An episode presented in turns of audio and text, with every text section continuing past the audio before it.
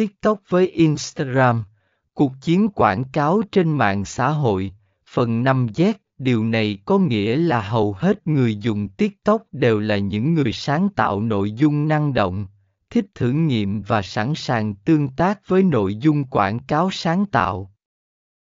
Họ thường xem các video ngắn gọn và tham gia vào các thử thách và xu hướng.